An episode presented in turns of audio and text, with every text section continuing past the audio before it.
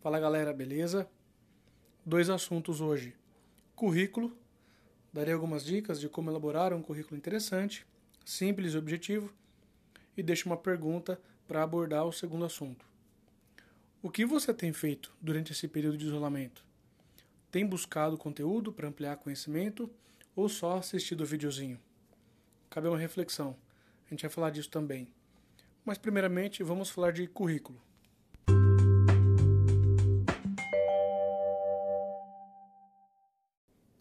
Primeiramente, o que você não deve colocar no currículo. Documentação, RG, CPF, CNH, currículo vitae como título, pretensão salarial, assinatura, referências profissionais.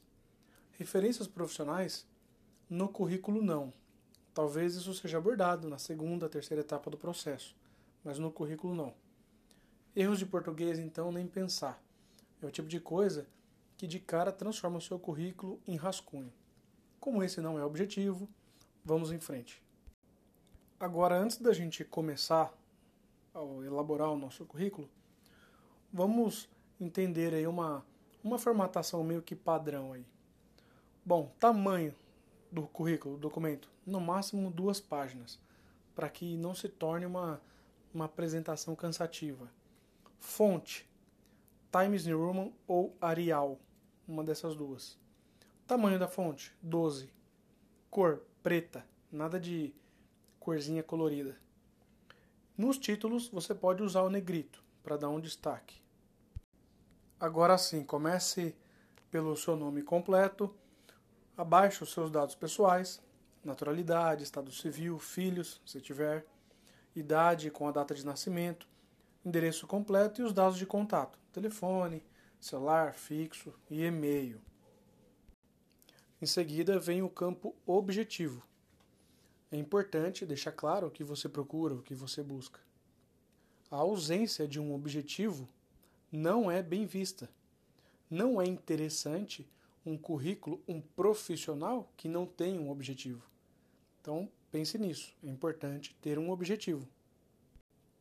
Vamos agora à sua formação. Se você está no ensino médio, deixe claro em que ano está, a previsão de conclusão e o nome da instituição de ensino. Se você estiver fazendo um curso profissionalizante paralelo ao ensino médio, cite as duas seguindo o mesmo padrão, e assim por diante. Depois, você pode entrar com os cursos complementares.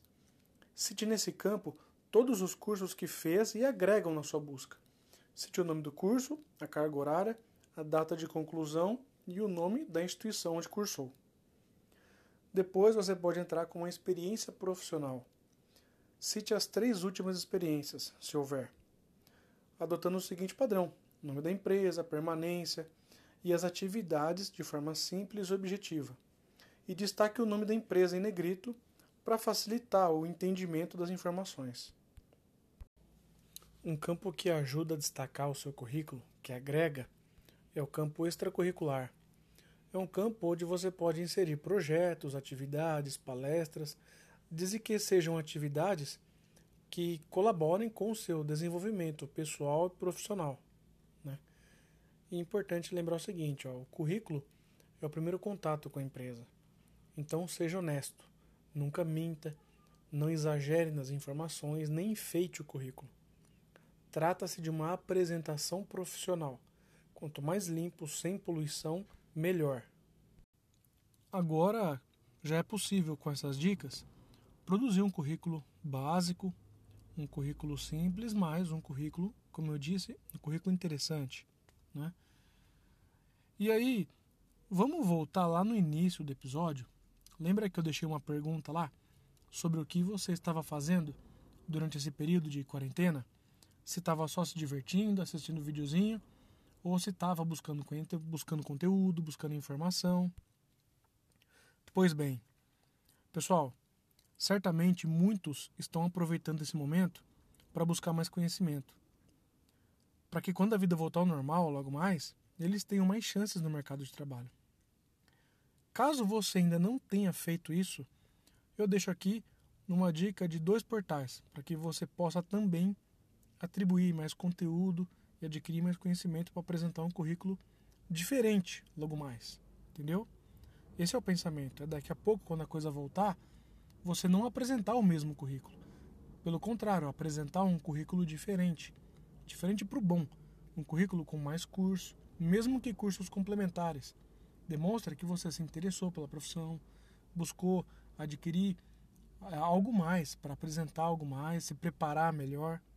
Isso conta muito e as empresas percebem isso.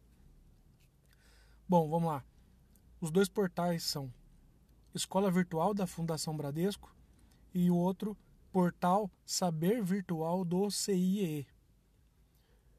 E eu gostaria de encerrar esse episódio agradecendo aqui duas pessoas, Mari Santini e a Ana Wenderson.